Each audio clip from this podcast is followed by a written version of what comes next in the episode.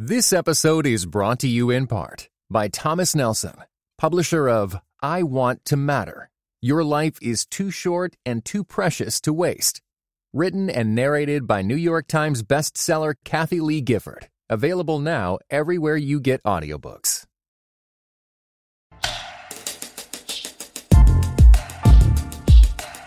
Can you strap on VR goggles and go to church in the metaverse? We asked the author of Analog Church and the pastor of Virtual Reality Church to argue all the wrongs and rights on this episode of Device and Virtue.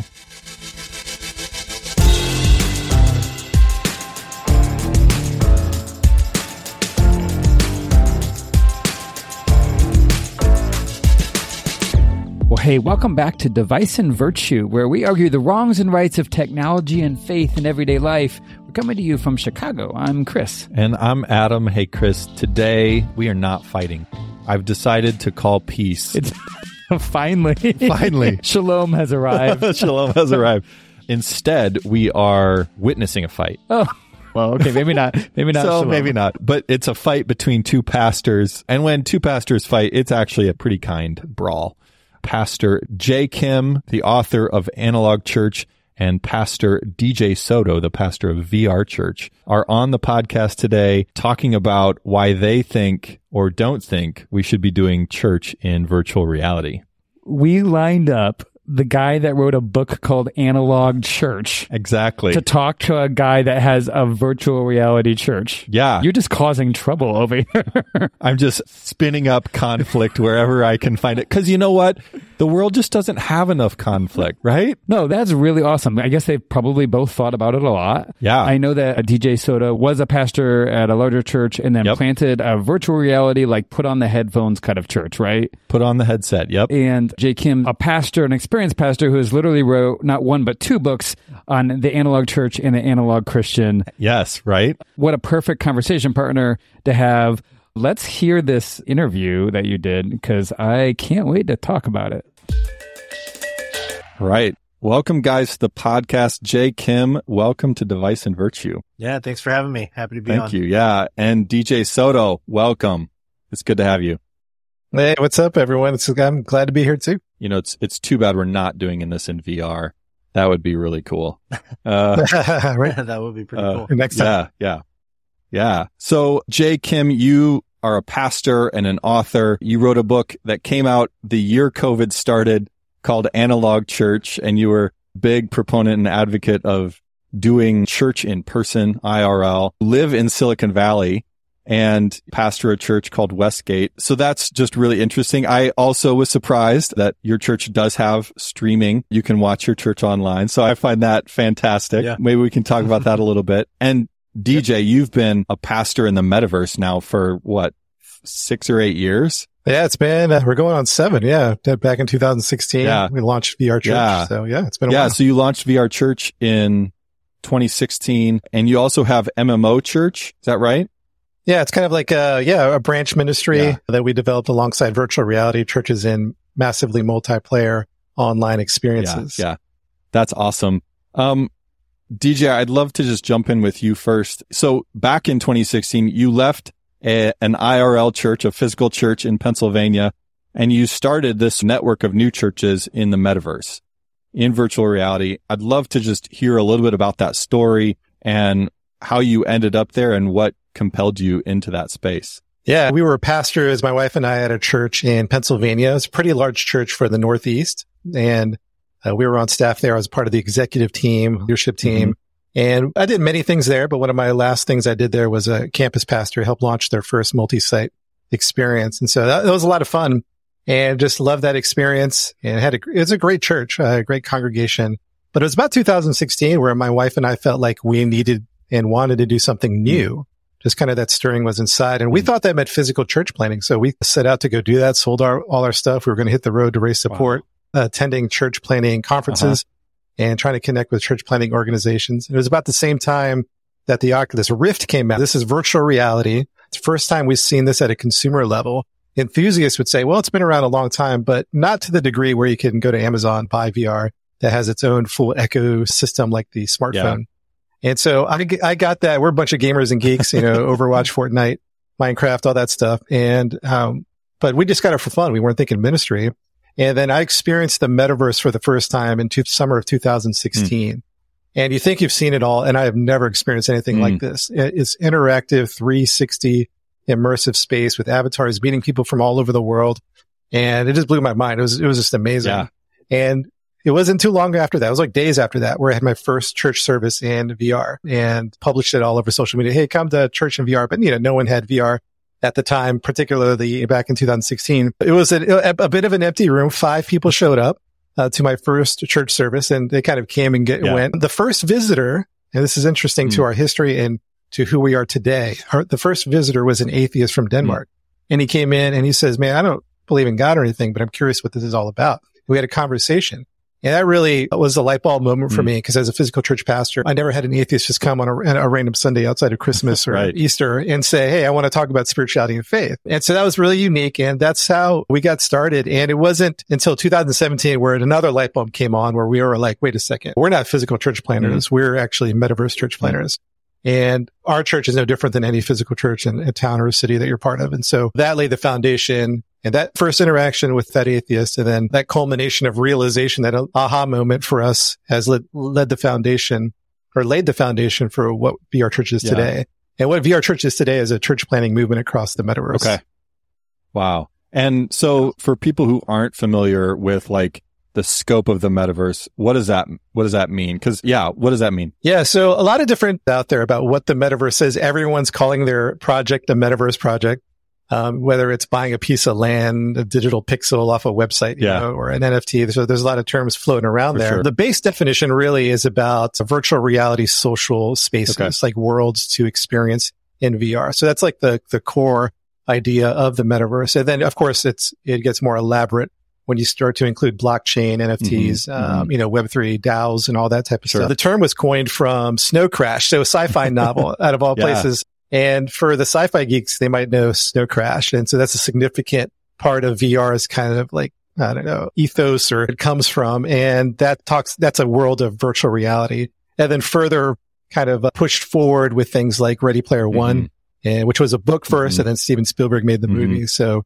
uh, that's kind of where the metaverse esque um, experiences and perspectives come from is from that sci-fi. So the geeks yeah. are envisioning what that book is, and we're not there yeah, yet. Yeah. But so that's the core idea of the metaverse. But yeah, it starts. It's going to branch out into blockchain and other things. You made an interesting comment. You said we realized that planting in the metaverse was no different than planting a physical church. And I want to come back to that, but I want to give Jay a chance to jump in here as well. Jay, so like we said in 2020, you published this book, Analog Church, the subtitle, Why We Need Real People places and things in the digital age.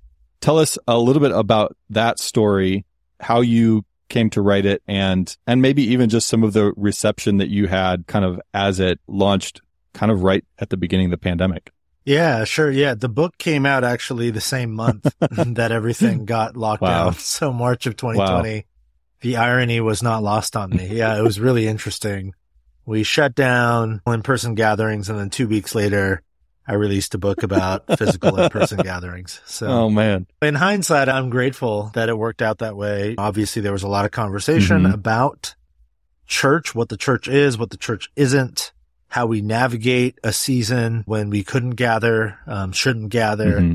and what that means for us. So I, I, was grateful because if there was anything I wanted to say in that conversation, I, I said in that yeah, book. So yeah. yeah, that that was an interesting, interesting situation and it was interesting for multiple reasons. One of the main reasons was when you write a book, it's years in the making. So I started writing that book in 2018. Oh, wow.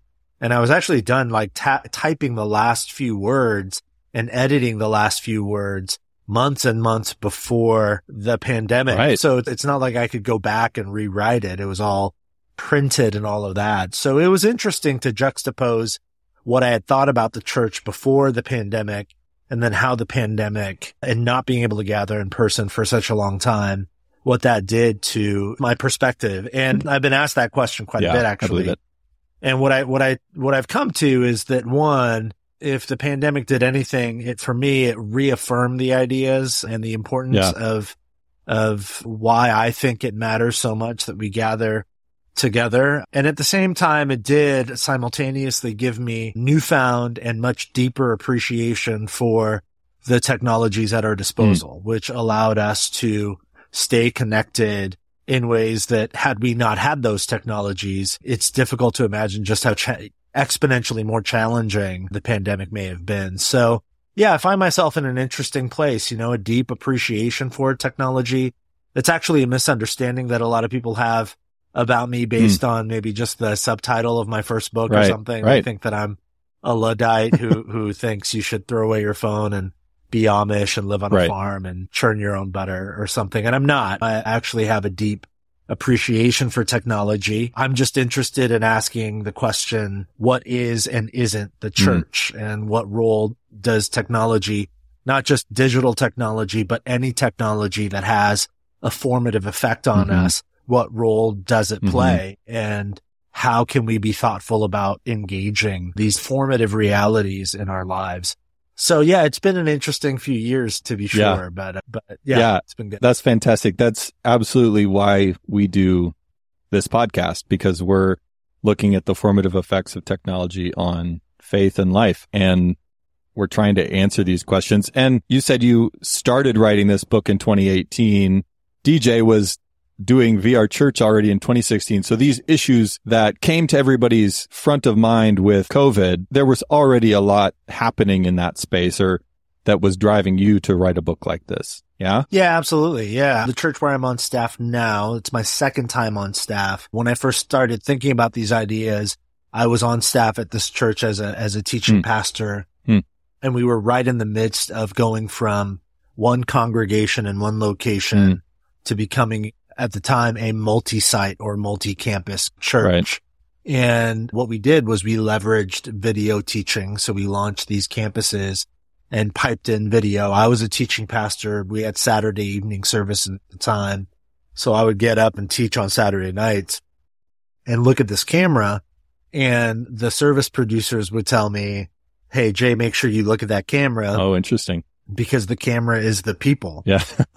and I just remember that being such an interesting concept to me because we were recording the sermon. The people that were going to watch it weren't even really watching it live at the time. They were going to watch it, a recorded video of it the next morning. And I just thought that was really fascinating. That got the ball yeah. rolling for me. So for me, yeah, some of this work, it wasn't a response or reaction to the pandemic. Sure. Oh know, yeah, for was, sure. It was long before yeah. that for sure. Yeah, it's interesting. I want to give you guys a chance to ask each other some questions because that's really why we brought you guys together to really kind of hash out the metaverse and analog church. And Jay, like you said, what is the church? What does it look like? But it's interesting, Jay, your experience, what kind of came out of looking into a camera, kind of the dead eye of that video camera and saying, those are not the people. Like, or, or, or just not being able to see the people. Whereas DJ, your experience with VR Church, I think would probably be pretty different. Would you say that's true? Yeah, absolutely. It's uh, very akin to being face to face again. Your, your avatar to avatar mm-hmm. interaction, connecting with with each other, conversations, relationships, um, and then now avatar technology is increasing exponentially, and it's not going to be too much longer where we're going to have a hyper realistic, skin toned, mm. you know, facial expression reflected with cameras uh, version of ourselves in the metaverse. But yeah, um, yeah, all right. Well, hey, I know you guys brought some questions for each other. And so I wanted to give us a chance to dive into some of that. DJ, I know you brought a question or two. Do you want to start? Yeah, absolutely.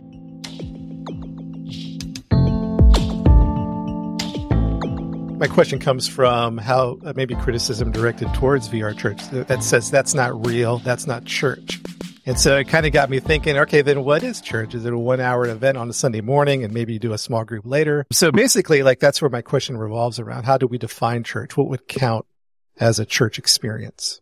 Yeah, it's a great question, DJ. I, I would say the word church, which comes from the Greek word ekklesia, which is two compound words, right? Ek, lesia. So it means like called out ones. Hmm originally, right, the, the word was, was not, it wasn't a religious word. It certainly was not a Christian word. It was a word about socio-political gatherings when people literally in towns would gather. Now, obviously it's a fair argument to say, well, they didn't have digital technology back then. Right.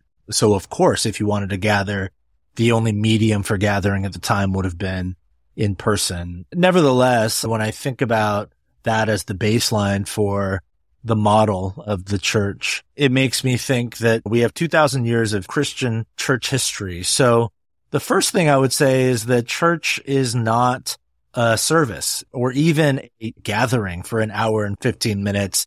It's not a sermon or a song. And this is kind of a tired old cliche, but it is because I think it's true. The church as a people. So in that way, on the large, broad scale of things, I understand that that's been a critique. Maybe that's been lobbed your way, DJ. Mm. I would not throw that critique at you that VR church is not church. I actually would never mm. say that. That's not the argument I'm trying to make. Because if I make that argument, that means then, then that I and you and all of us somehow don't belong to the church global or the church historic. Mm. Or the church universal. Mm. That would mean that the church in Kenya, Africa, or the underground church in Iran, I don't belong to that church. I just belong to this local church that I go mm. to five minutes from my house. Well, that's not true. I belong to that church. So in that way, I consider myself as belonging to your church, you know, VR church. We, we're all, we are all the church global. So I would define the church as the people of God called out into whatever spaces they are called out into to be formed into Christ likeness and to live the way of Jesus in whatever environments, whatever spaces we are called to. So primarily I would define the church that way as the called out people of God gathered together to be formed into Christ likeness as his bride and then called out to live the way of Jesus in our world, whatever corner of our world we are called to, be it the Silicon Valley geographically, physically here or virtual reality spaces. I would say that's all the church. So I don't know if that hijacks our conversation, Adam. not at all. But yeah, for me, it's not so much about what is or is not the church. It's rather what does it mean to enact being the church? And are there limitations, not just to to virtual church, but even to geographic churches and like localized IRL hmm. churches. Mm. I think there's limits to all of those things and we need to overcome some of those hurdles for sure. So there you go. I don't know if that answers the question. No, I think that's a beautiful answer to the question. And I agree with that 100%. And I think that you could take a physical church and it not fit what you beautifully described. They have, it's a one hour mm. event. Yep. They have a group they attend. And if, you know, if Mary misses that event, she's, she missed church. Well, right. she is the church or she could gather with the church, you know, on other times. And so conversely, you could have a VR church that doesn't fit those elements or maybe it does. And so, um, I think it's, I agree that maybe it's less the, the format and more the expression. Mm-hmm. And physical church can be just as guilty of not fulfilling that vision that you just described. So yeah, I think it's beautiful. Mm-hmm. Yeah. I think Jay, what I've heard you kind of define is this center set, like this, this vision of church and what's at the center of that. Perhaps where the questions come in are at the edges and where the practices come in, the practices of church, whether it's gathering in person is a big one, but also things like communion, things like baptism, those sorts of questions. And we can agree then this is kind of the vision and the direction that it's going. And question maybe is what are the best ways to get there? But Jay, do you have thoughts about that? Yeah, maybe just to continue on the discussion a little bit where I would draw distinctions beyond just the definition of the church. And maybe this is where DJ and I might diverge or we might not. I'm not sure is I think that there is an important distinction to be made. Not that these two components oppose each other. They don't. They actually dance together in harmony. Mm. But there is, there is content, which is vitally important. Mm-hmm. Good content, good gospel centered, gospel saturated, Christ centered content that draws us closer to Jesus and compels us, inspires and informs us to be formed into Christ likeness is vitally important. But content has to be then expressed in physically embodied ways. That is my hmm. belief. Mm. And that's where, that's where the distinction lies for me when it comes to digital and in person or analog, virtual or IRL, whatever language a person wants to use. So it's not so much that I am against, like I said before, I'm not against digital. I'm actually significantly for digital. I think that you called it huh, earlier. Like our church still has online services and I'm happy to talk about that. I've been asked that question a lot. Hey yeah. man, you wrote a book about analog and I went to your website and you stream your services and you guys have an Instagram. What's up with that? Well, it, I never said I was against digital. I simply said digital plays a particular part, but I think analog, in person, embodied experiences also play an important part. And really the question I have is I'm not sure at this point that digital experiences can adequately allow people to physically embody the way of Jesus in the most full, rich, robust way that, that works toward our good and our formative good and God's glory and all of those things. So that's where the dis- distinction lies for me. It's not so much is digital church or is it not? Mm-hmm. And is analog church or is it right. not?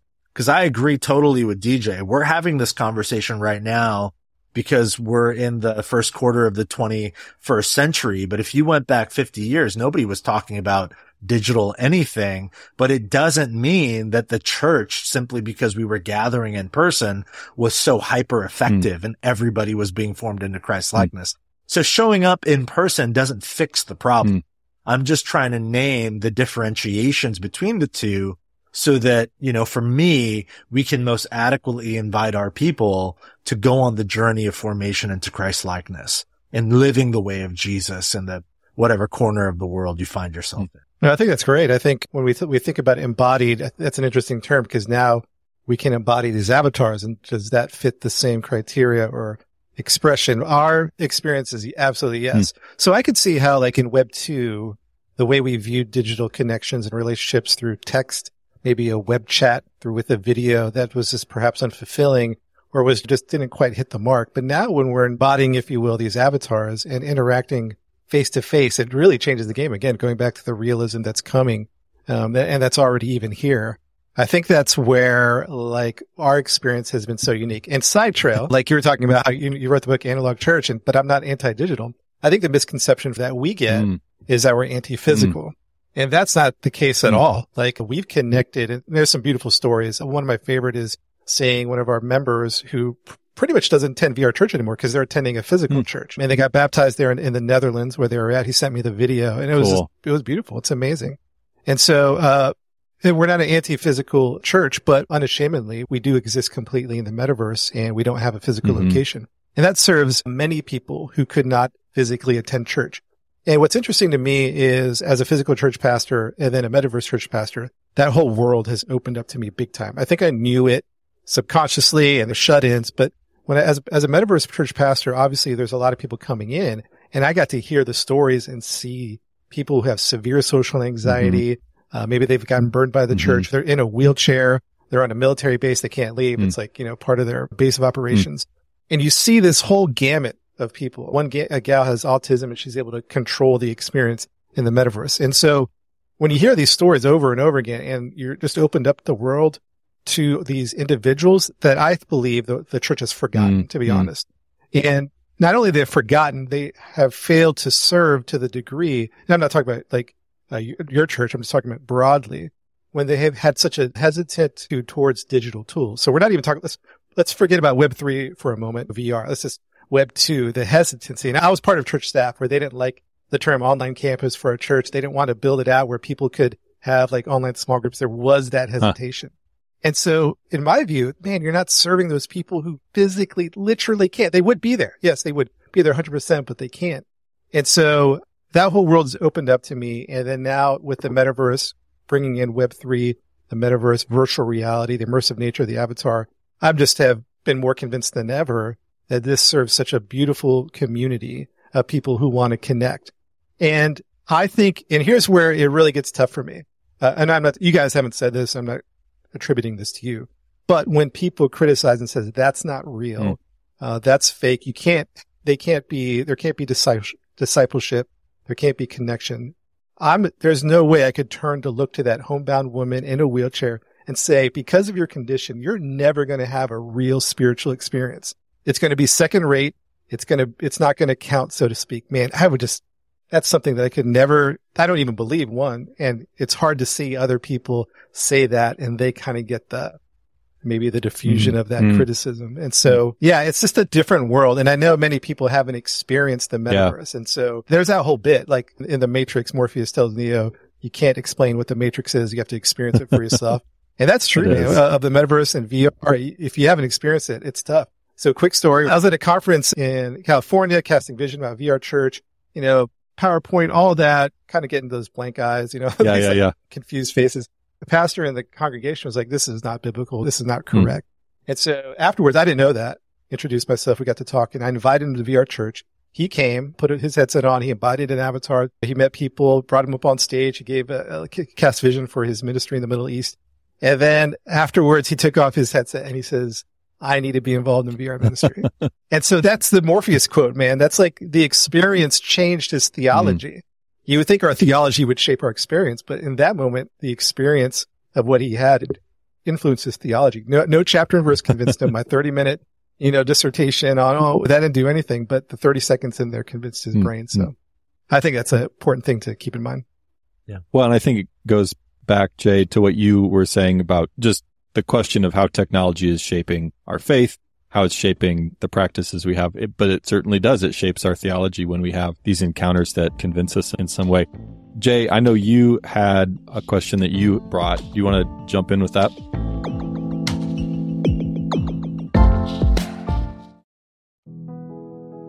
This episode is brought to you in part by Thomas Nelson, publisher of Grieve, Breathe, Receive Finding a Faith Strong Enough to Hold Us. Written and narrated by Pastor Steve Carter. Grieve, breathe, receive. Those three words became a profound mantra for Steve Carter during a season of deep healing, the kind that comes after painful trauma. Grieve, breathe, receive is available everywhere audiobooks are sold. Visit thomasnelson.com slash audio to learn more.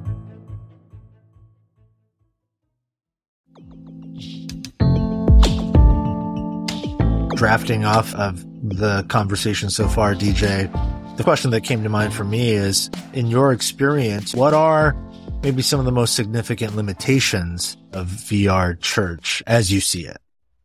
Yeah, that's a good question. And there's kind of two ways to look at it. It might not be fair to come about it from the two ways, but let's just kind of present it and then poke at it, if you will. So the one is going back to 2017, where at a psychological level, we said our church is no different than any other mm. church. So that laid the foundation, that mindset pretty much said we can do anything that the physical church does and then some. And so really when we come across a limitation or a problem or a, let's say a, a situation, we find creative ways to deal with that. So it's less of, uh, we're limited. We can't do it. It's more, how can we do this? Whether it's, you know, maybe at a physical church, someone's sick, you could have delivered a meal. Well, you can't do that in the metaverse church.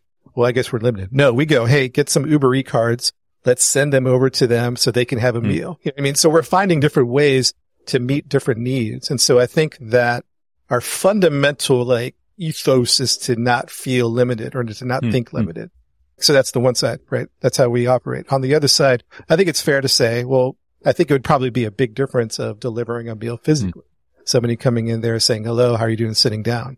So our version probably be Uber Eats. Hey, let's gather in VR. Let's pray for you. How are you doing? So there is a, a difference. The physical elements are unique, are special. I would love to play a game of poker with you guys in virtual reality, but it would be way funner or different to do it physically. Right? It would be just a different experience. And so you have these kind of in tandem to really chew and to think about. So I think if I was to answer your question, the limitations come down to uh, there are physical interactions that are unique and special that perhaps cannot be met in the metaverse. But I also would say that's not meant to limit us in any way because we can meet those needs and still connect at a visceral level, albeit different.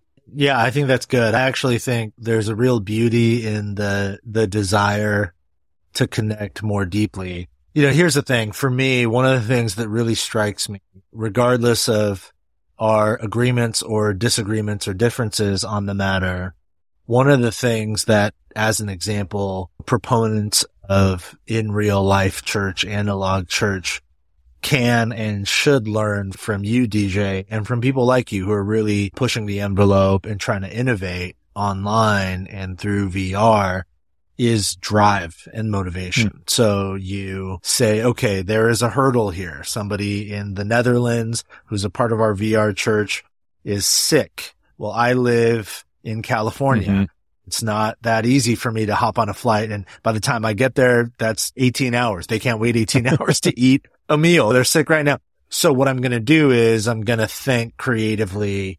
Technology allows me to whatever, mm-hmm. Uber Eats, DoorDash, send a card, flowers, let's gather in a virtual room, let's pray together. That sort of drive and motivation is inherent to taking essentially new territory. And I think one of the dangers of embodied analog in-person church is that because it's normative, because it's something we know and understand, we can get really lazy, you know, and make a lot of arguments about, well, in person we could do this, but my question always is like, yeah, but do you do it? That's really the hmm. question because these churches that are innovating in other spaces, just by the nature of their reality that poses very clear challenges, they have to get innovative. They have to get creative. And I think that's a lesson to be learned for all mm-hmm. churches, all church leaders and all Christians, you know, followers of Jesus. Cause it's really easy to make arguments online, but are you actually doing the yeah. thing? So, yeah. and at the same time, I appreciate what you said. It, you're right. It is different. Even us having this conversation. I totally agree with you, DJ. This would be a totally different experience. And, and for me, a lot more fun if we were having this conversation around a table and sharing a meal. So yeah, I think distinguishing those differences and understanding their importance, I think we can agree on that. And I think that's an important place for everybody to just at least think about in their particular context for sure. Yeah, one thing I've been chewing on, and this is kind of more like an evolution with how I've interacted with church leaders in the past is if you think of like, I'm at a desktop computer, I have a powerful 3070 graphics card powering up this 32 inch widescreen mm. TV but also got a Kindle Fire, a little tablet. And so which one is better? Well, if I'm on the plane, you know, I'm not going to, you know, like my PC on there. I'm going to have the tablet. But if I want to sit down and have a good experience, I'm going to be here on the desktop. And so it's, you know, some people, they're homebound and they need that experience that a desktop is not going to give and that just can't work. And so I think I try to distinguish that just saying, no, they're both good. Physical is good. Metaverse is good. They don't necessarily need to be pitted against each other. One's not even better than the other. Church is going to serve people really well. And the metaverse is going to serve people really well. And the ultimate killer is when is the hybrid, the combo. Mm, yeah. Um, so. I think one thing I'm, I've heard from both of you guys, Jay, I've heard the emphasis on formation, the emphasis on discipleship and how the experience of analog church forms us.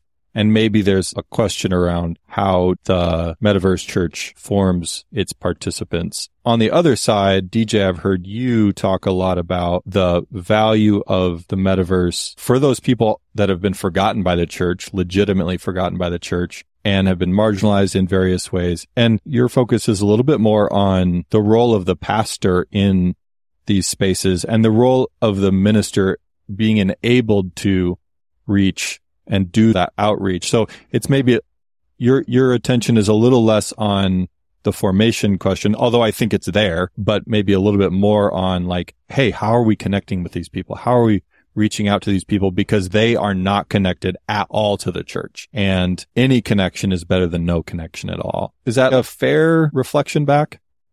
Yeah, no, I think it's good. I think obviously one of our important values is to connect. So we are connecting with those that let's just say are far from God. And so our first year of VR Church was heavily atheist and agnostic. Mm. So I'd say over 90% mm. wow. of the congregation uh, would I would be, Hey, I'm an atheist. I'm an agnostic. And so that was special. That was unique. And then the Christians came mm. later. Hmm. Right. And so that's how kind of looking back at that, I think that if we didn't have that space, if we didn't create that environment for people to connect and to have community, um, even for those that wouldn't identify with faith, I think that would have been a big miss. And so I think it's been special to go down that route. Nowadays, it's certainly shifted. It's probably more 50 50, which is still like a high yeah. percentage when you think of like a church congregation. And one of our church plants is because we have multiple churches. Uh, still pulls high towards a higher percentage of non-Christian. So, to, so anyway, so that there's that idea of connection and then really discovering that discipleship has a, a powerful place in the metaverse where people can grow in their mm. faith, particularly when we get into world building. You think of that moment in Inception when Leonardo DiCaprio and Ellen Page are walking through Paris and they're building worlds with mm. their minds. Like that's what we do every week at VR Church. We build a new experience uh, for individuals to walk through. Moses in the Red Sea, we're walking through it walking into the nativity, into the tomb, experiencing it.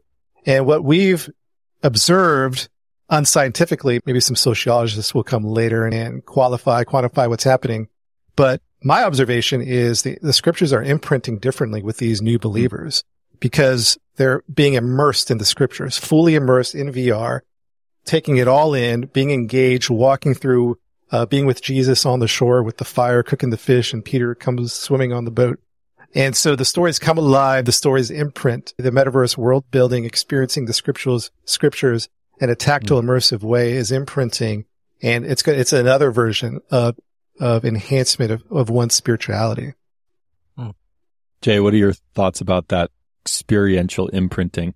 Yeah, I think that's profound. And I think there's a real power to it. You mentioned earlier, we've hit on it a couple of times. People get surprised when they find out our church has online services because I'm the lead pastor yeah. and I wrote a book about analog. But the reason we've maintained our online services post pandemic is because of the data and what mm. the data has told us, not just here locally, but on a national mm. level is that I think Ed Stetzer, I heard Ed Stetzer say this. I might be, that might have been someone else, but I'm pretty sure it was Ed Stetzer, somebody that wasn't me I heard say recently something along the lines of online, your digital worship gathering is the new lobby. Mm.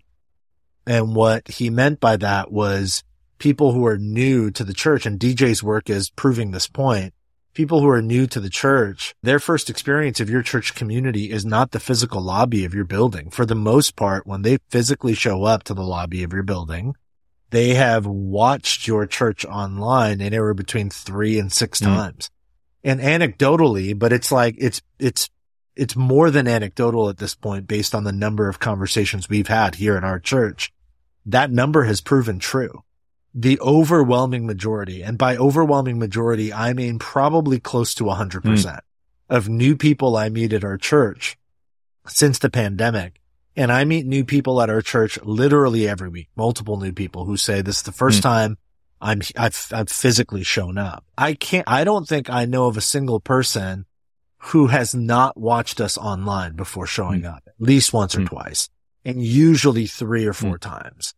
And so that's why we keep the online service. It is our lobby. Yeah. That's where people feel most comfortable. So, you know, that's where I think the marriage between digital and analog is an important mm. one.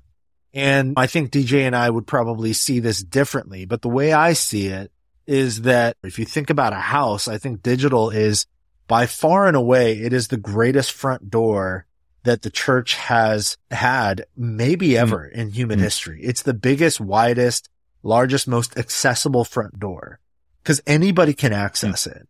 The front door is where I greet acquaintances, but once the acquaintances become friends and they become family. My desire is that they would begin to linger in much more intimate spaces in my home, the living room, over a cup of coffee or the dining table, over a meal. But you can never get there if your house doesn't have a front mm. door. it's not a house. If you show up and there's no door, there's just a dining mm. table. You would be like, what is this? How do I get mm-hmm. in there? So I think that there is a beautiful marriage that can happen between digital and analog. But I think both iterations of gathering have a lot to offer one another and a lot to learn mm-hmm, from each other. Mm-hmm. I'll give you any last thoughts, DJ. Yeah, no, I think that once pastors, like I mentioned before, start to experience the metaverse, start to have those connections, start to see those relationships, start to understand that there's people that want to be connected with their ministry in visceral ways.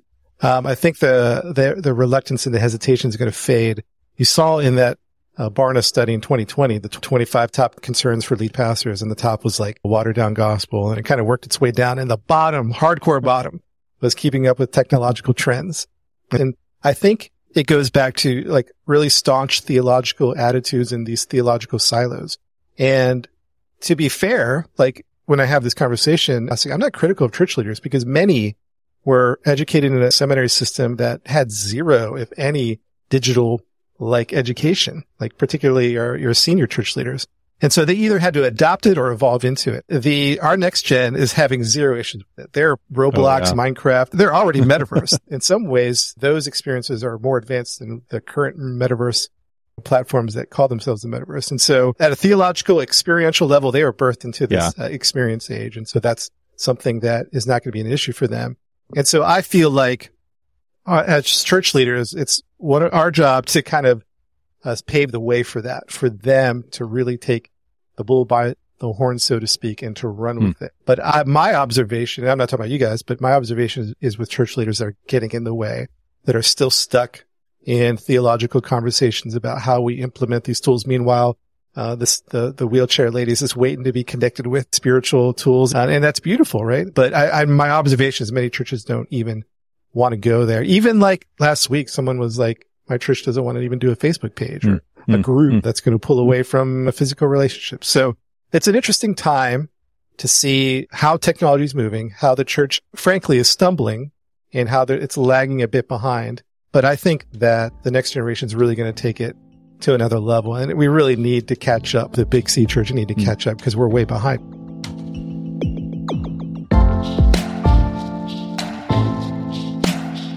Jay, I want to kind of, for the sake of argument, ask this.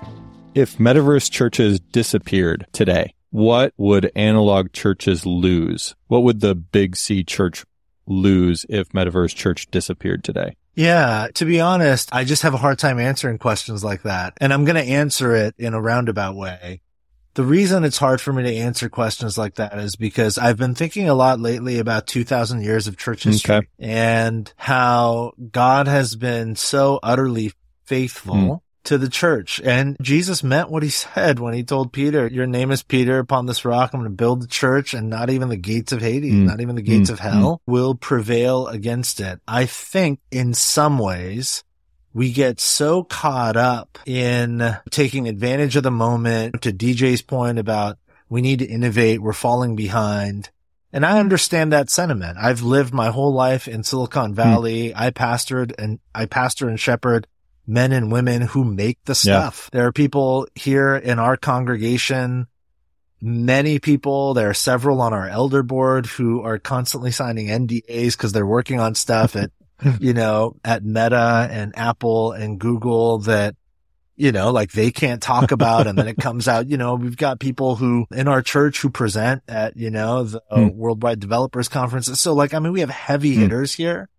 And I've learned so much from mm. them because when I sit, you know, across the table with them and share a beer or a coffee, there is a temperance about them that doesn't exist outside of that world. Mm. You hmm. know, when I doom scroll Twitter or whatever and everyone's talking about how fast technology mm. is going and some, some Christians are like technology's the mm. devil and we got to fight against right. the devil. And others are like, you know, we're not innovating enough. We're falling behind and we're screwed. Well, ultimately at the end of the day, it's not my church. It's not your church. It's God's church. We are his bride and he has seen us through seismic shifts in technology hmm. before.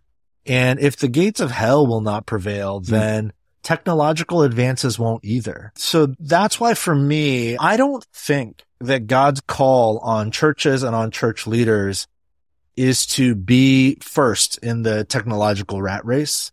I don't think God's call on us is to be perfect, nor is it to be flawless. It's just to be hmm. faithful. Mm. It's to be faithful in the moment that we are in to serve the people that he brings into our midst, into our care, whether it's a physical location of a church or a virtual reality church or whatever it might be, and to just help move people along one step at a hmm. time. Mm.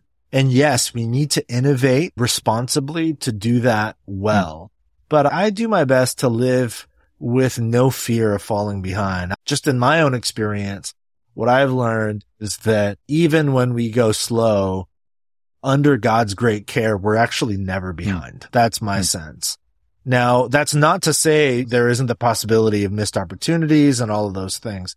There absolutely is. I think one of the risks we run though is sometimes we, I believe in the digital age, at times we have compromised proximity for the sake of reach. Mm. And what I mean by that is we get so inundated and so enamored with reaching as far as we can that we can sometimes, not everybody, but often we can lose the gift of proximity mm. that God has brought real people into real moments and into our real lives right here in our midst. And maybe the thing he's calling us to do first, not always, but maybe sometimes is to serve those people really mm-hmm. faithfully mm-hmm. and to serve them mm-hmm. well and to dig into their lives in ways that are that are genuine. Early on during COVID, a dear woman in our church, her mother passed away and her mother was a saint in our mm. church. And this was like April or May of COVID. And then a couple of weeks after this saint in our church passed away, a dear young couple in our church actually staff people. They were both on staff, husband and wife, newlyweds. They had been pregnant and then they gave birth to their daughter. She was born months early with a, a condition and the doctors basically said she's not going to make it more than about 48 mm. hours. In both of those cases, because it was COVID, there were significant hurdles for me as a pastor yeah. to go physically officiate this memorial mm. service for this hmm. saint and to do a child dedication mm-hmm. and a small service in the NICU mm-hmm. of the local hospital. I mean, I had to like go through tests mm-hmm. and paperwork, all this stuff. And honestly, if we're just being technical, I could have just FaceTimed. Mm. You know what I mm-hmm. mean? In fact, the woman offered and she said, well, do, do you feel more comfortable if we just zoom you into the graveside mm. And you can zoom mm-hmm. and share a few words or something? but that was like not even an option mm. for me. Mm. I was just like, no, I'll do whatever I have to do, whatever tests they want to give me, whatever paperwork I have to sign, waivers, whatever, wear a mask. I don't care. I'm going to be mm. there because that's what you hmm. do in the most important, critically human elements of and experiences of life. You have to show up if you hmm. can. And I think that's the point for me that I'm trying to make the distinction. Yeah if at all possible, as strangers become friends and friends become family, or in the words of Paul in Ephesians, you are no longer foreigners and strangers. You are citizens of God's kingdom, but you're not just citizens. You're members of his household, which comes, it's a Greek word that comes from the word oikos, mm. which means home. And a household was shorthand in the Greco-Roman world for family, mm. Extended family. So basically like you're not strangers. You're not even just citizens. You're mm. family now. And what do we do with family? Like we show mm-hmm. up. And I think for me, again, I'm not against digital. I'm really grateful for the ways in which digital technology is pushing the church to innovate. But at the end of the day, if the church is family, not that we all feel that way on day one, but if that's the bar that's been set, then I believe we are on the path and the journey toward re- like desire and longing to really be with one mm-hmm. another. Mm-hmm. And I love what DJ said. You know, what about the shut in? What about the person who physically can't show up? There's a local church here in town where they have a congregation at the local senior living mm. facility. Mm-hmm. And one of their pastors will take a guitar and the communion elements and a DVD of the Sunday sermon and they'll play the DVD on the big screen in the communal space and they'll sing and then administer communion together. Mm-hmm. And to me, that's a beautiful picture of the hybrid that DJ's talking yeah. about. We're using digital technology, but we're trying to show up as much as we can for those who can't show up to our buildings. Yeah. And I think that's where we all need to push one mm-hmm. another to be as human as possible and to show up as much as possible. Yeah. Yeah, I appreciate that contrast between proximity and reach. And one of the things that I think I really appreciate about virtual reality, we're, coming out of this broadcast mindset and a little bit out of the going viral mindset of social media. But in virtual reality, like it is very personal and it is very, in many ways, intimate. You don't have these large group encounters. People want to have personal encounters. And I really appreciate and I think DJ would share this. There's a lot of personal interaction that happens in a VR space and there's a faithful presence that happens. And I think people like DJ are doing that, showing up, being present in these spaces where there aren't a lot of Christians. DJ, I've got a closing question for you. I'm going to kind of flip it to you. If, and I don't think you think this, but just for the sake of argument, imagine a future where analog church disappears. I've actually heard people who think this is going to happen. I don't, but imagine it disappears. What has the metaverse church lost? What has the global church lost if that were ever to happen? Well, definitely. I mean, you go back to that story that I mentioned about the individual who's a VR church mm-hmm. member and then they got connected with the physical church. And so you're going to lose to connect people locally, physically who really desire that. And so maybe he liked VR Church for a time or it served him for a time, but he really wanted to do a physical experience. And so we would lose that opportunity mm. like that gentleman would have and perhaps even physical needs because there should be a collaboration. There isn't right mm. now. There's still a rift, but in the future, it'll be beautiful when both the metaverse and the physical church are talking yeah. and collaborating cross uh, collaboration, cross pollination. Mm-hmm. And then you'll just have such a beautiful expression of taking it, taking care of needs in many ways. So I've seen conversely some pastors who'd say, Hey, you got to check out that metaverse church because they know the individual they're talking to is not going to, you know, don the foot of mm-hmm. a physical mm-hmm. church, but they would perhaps a, a metaverse church. And so there's all this crossover that could happen. But right now there's staunch theological mm-hmm. attitudes that really have created a rift uh, towards connecting. People think people are going to be fake. You can't have discipleship where we found the opposite to be true. There's deep hmm. relationships mm. and, and, deep authenticity because of the anonymity of the mm-hmm. avatar. Mm-hmm. And so it's not like we come to church not fake, right? we already have avatars coming to church, their projected best self. And we just had a podcast about this recently with our leaders and they're like, it's just a human mm, thing. Yeah. Whether you're coming in physical person or as an avatar, it's just a human nature mm-hmm. thing to project whatever you want to project. And so the metaverse doesn't make that greater or less. Although we find it kind of tips the scale a little bit towards more authenticity because uh, who was who said that Wilde, that author who said rarely speaks the truth uh, in his self, but give him a mask and he'll tell huh, you the truth. Huh. I'm getting the quote wrong, but kind of that mm-hmm. idea. So at the end of the day, I kind of I know I went off went off on some side trails, but at the end of the day, both would lose yeah. out, and that's where we need both of them. You know, again, I, I know this isn't the best example. Maybe it's kind of silly, but you know, the iPad that syncs to the Mac, man, that's, that's a killer combo. you know, I'm going to continue my document on the, on the, on my iPad. Yeah. And so the, the church embracing the hybrid model, physical metaverse without limitation, without reluctance.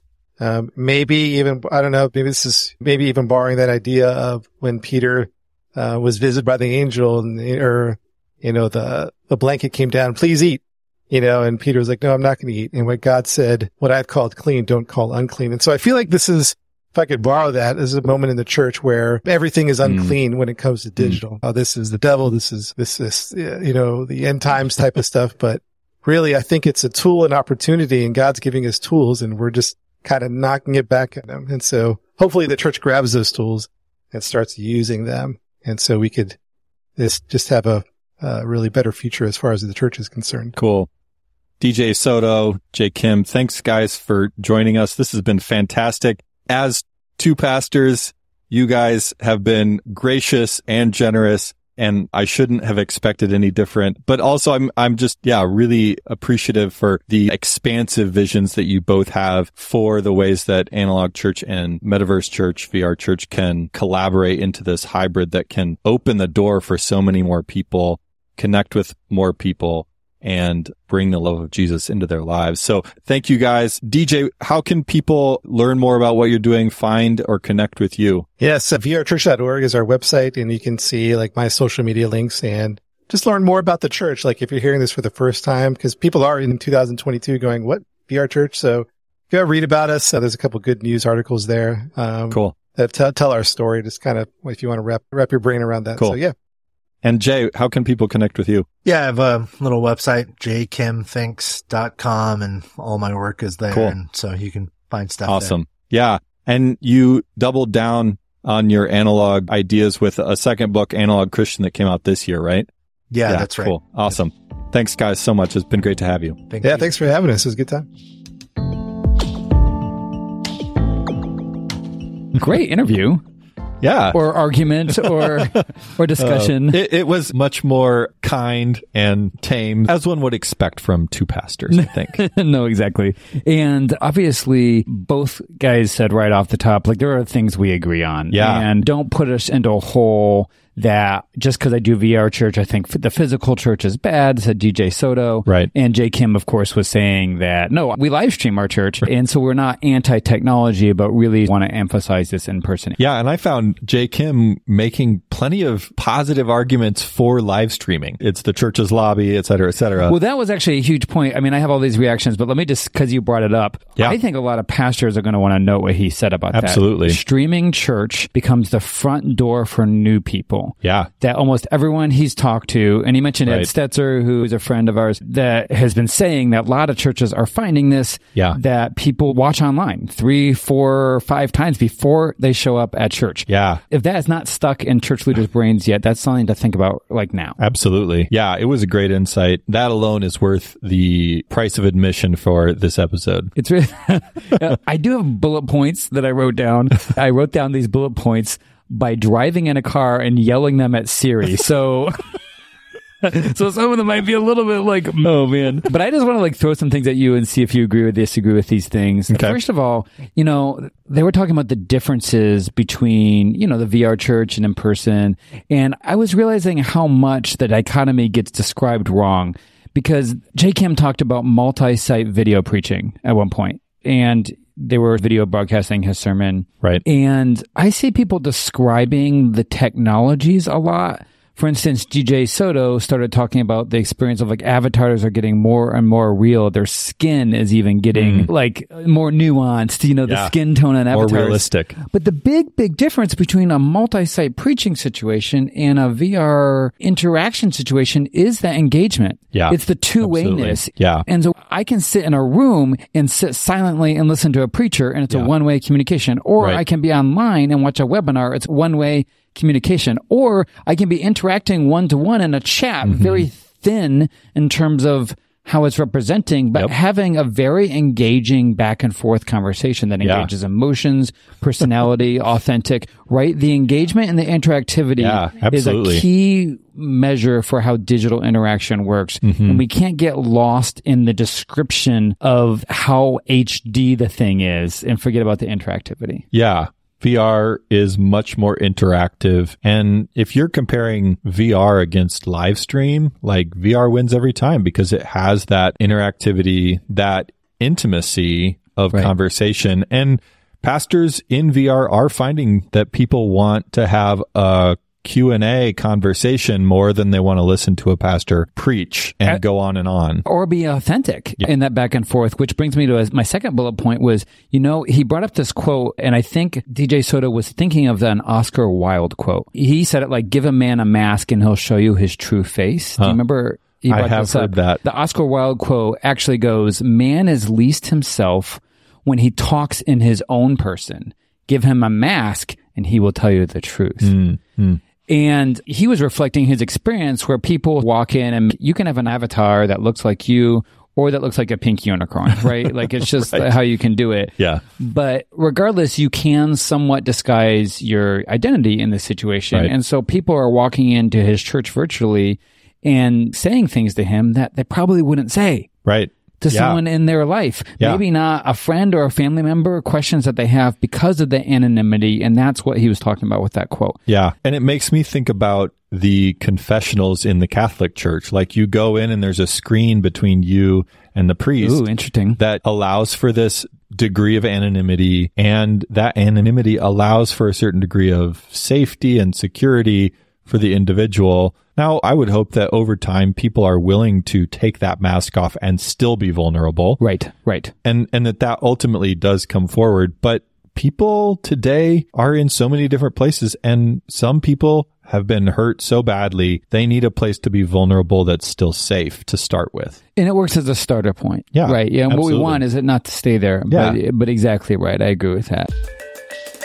Another bullet point that stood out to me DJ Soto said the word embodied, but he was talking about an embodied with an avatar. Yeah, that was really interesting. In that, of course, flies in the face of the way we've been using mm-hmm. the word embodied. A lot of us are searching for language to talk about when you're in person mm-hmm. or you're embodied mm-hmm. versus people go, well, you're not present or you're virtual. And I don't like that language because you can be present long distance. Yeah. Right. Yeah. This is what a remote presence is. And so the embodied or in person is one way of talking about me actually being there with my flesh and blood.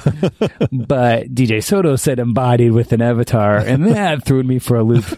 because you are putting on a skin. Mm-hmm. I think mm-hmm. skin is better language for that. That's the language that's been used in software and in VR and science fiction for a long time. I'm a little resistant, even though I'm actually pro of actually everything that he's doing here. and uh, I'm really interested in it. I think it really does work. I think skins mm-hmm. and avatars is better language than mm-hmm. embody. I don't like the mixing up on that. Yeah, it does feel a little bit more like inhabiting a skin or inhabiting an avatar. But yeah, he was just like God put on a human suit. I'm kidding. That's terrible technology or terrible. that's terrible, terrible theology. that's terrible theology. Uh. That was a heresy, of course, in the early church, uh, thinking about Jesus as God walking around just with a human suit on. We say he's truly human mm-hmm. and truly God.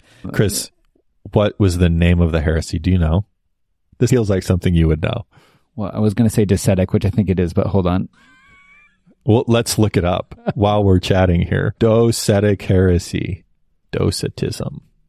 Not to be confused with docents. Wikipedia says you are correct. Yeah. Ding, ding, ding, ding, ding. Wikipedia also says that the result, of course, is that Christ's sufferings weren't fully real, which is mm. the big point. But anyway.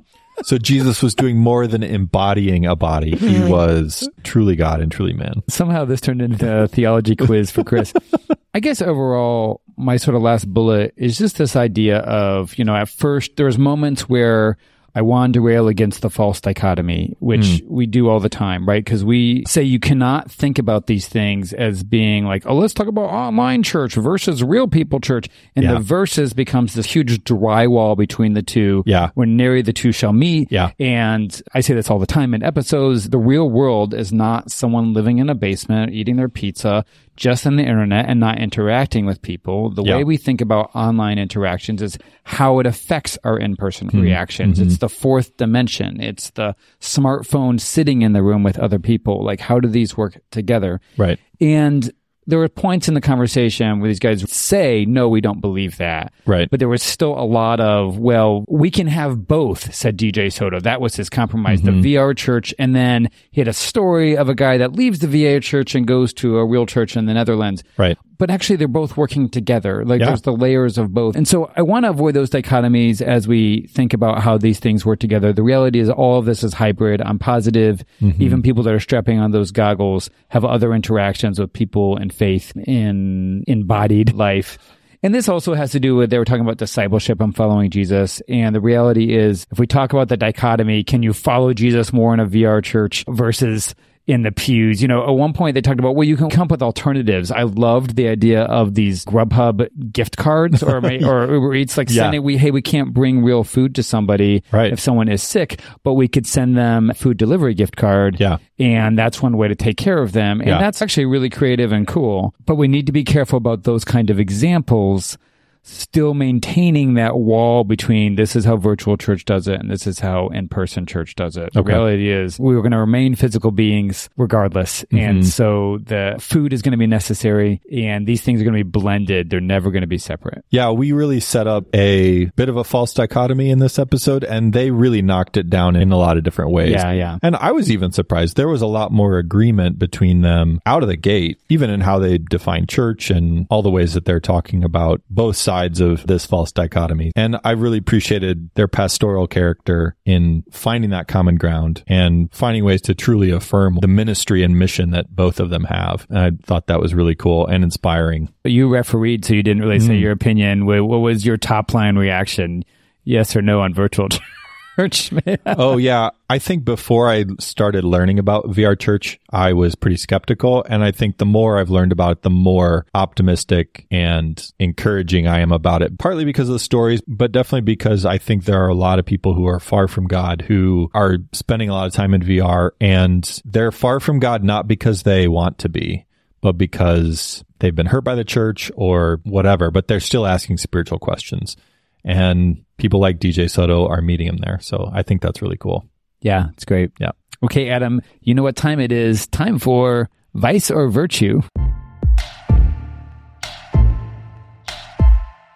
I was gonna obviously bring up the Oculus Rift headset, which is the VR headset, because that feels like the big topic of the day. However, mm. that feels like something that we should be arguing completely in our own full fight, right? so that's got to be us. So instead, I've gone for the other obvious choice, which is Uber Eats gift cards. yes. Uber Eats. I don't know if I've ever done Uber Eats, Chris. Or Grubhub I, gift cards or yeah, DoorDash gift cards, you know. I literally do not have a food delivery app on my phone. What? That I can think of. I've ordered online directly because that's normal, like pizza and stuff. Yeah, yeah, but, yeah. Yeah, I'm surprised you're not just calling them and giving them your credit card number over the phone. Oh man, yeah. absolutely. That's that's what I do. Yeah, have I done Uber Eats? I can't think that I have but I really did appreciate DJ Soto's creative way of caring for people in a global society in VR. Like the ability to send gift cards and care for people at any distance is just incredible. Exactly. Right. Yeah. Stand and, out practical. Yeah. I love the innovation that they're doing that VR demands of them. And so, yeah, as a representation of care, I really like it. For me personally, I don't see a lot of value in it, but I'll say it's a virtue. Yeah. I mean, I think you should because I know you and I don't think you're like cooking a French meal at home. I think you're sitting watching Netflix, you know, with the DVDs. and so it would just help you not move from the couch, you know? That's right. I just want to keep scrolling on TikTok and have someone put the food in my hand. That's exactly right. For me, like, you know, during the pandemic, our church had a number of young couples that had babies. And when you have a mm. baby, the church is like, let's bring you food. like it's the meal train, you know, and everyone signs up to bring a meal, I think, which is a lovely, if quaint tradition. but during the pandemic, it was like, oh, we suddenly, what are we going to do? We right. can't show up. We're not supposed to go in. We're not supposed to be handing people breathe on this I know, exactly. like this lasagna could be tainted. and so definitely they were like, well, in place of that, sort of that same idea came up. Yeah. Get a gift card for food delivery. Like, could you send people like an, a Grubhub or an Uber Eats thing? And I thought it was dumb. oh, wow. well, because food is pretty easy to get in the middle class Chicago where people have money and jobs. You know, like obviously not for everybody, but at our situation, not hard. At one point, someone was like, oh, just use Uber Eats and order for them and have it delivered. But I'm like, well, I'm going to order a pizza that they're not going to like. You know, like that's just going to be how it is. I put black olives on stuff. That's a problem. Uh, yeah. Don't ever send me that. it's so good. Or Giardiniera. I do support Giardiniera. Okay. They're going to have to look that up if they don't know what it is. But that's what I would do. It's just sending the cash felt like it lacked the mm. compassion and care that goes with that work that you're cooking. I cooked all mm. afternoon for mm. you to take care of you. Maybe sending the cash is nice, and maybe it's the same thing as like, hey, I didn't know what to get you. Here's this cash. Yeah, and yeah. like, yeah, it's still good. It does feel transactional. But it, but other than that, I think it really missed a lot of it. For me personally, I would like to walk to the restaurant anyway. Remember when we had the founder of Grubhub on our podcast, yeah, Mike, Mike Evans, Evans, and he talked about how he founded the whole service so he could get a pizza brought to him and make it easier. But he also said after he left the company and it got really, really big, mm. he has concerns about the way they treat drivers mm. and other things. And so I think about that as well. So I'm going to call the Uber Eats gift card a vice. Ooh, ouch. I'm surprised, but I can get what you're saying for sure. Well, I want to thank DJ Soto and Jay Kim yeah. for jumping on with you and really talking through it. Yeah, they've given a lot of thought, and I'm grateful that they were willing to share that wisdom and insight with us. For links to their websites, you can go to Device and Virtue, and we'll be sure to link to their site so you can check out more of the stuff. Uh, good to see you. And you too.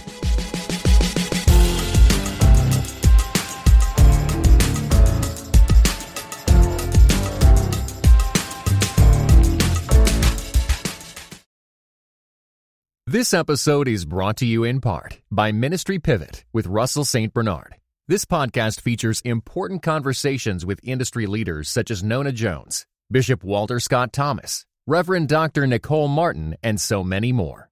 Visit ministrypivot.com or on all streaming platforms.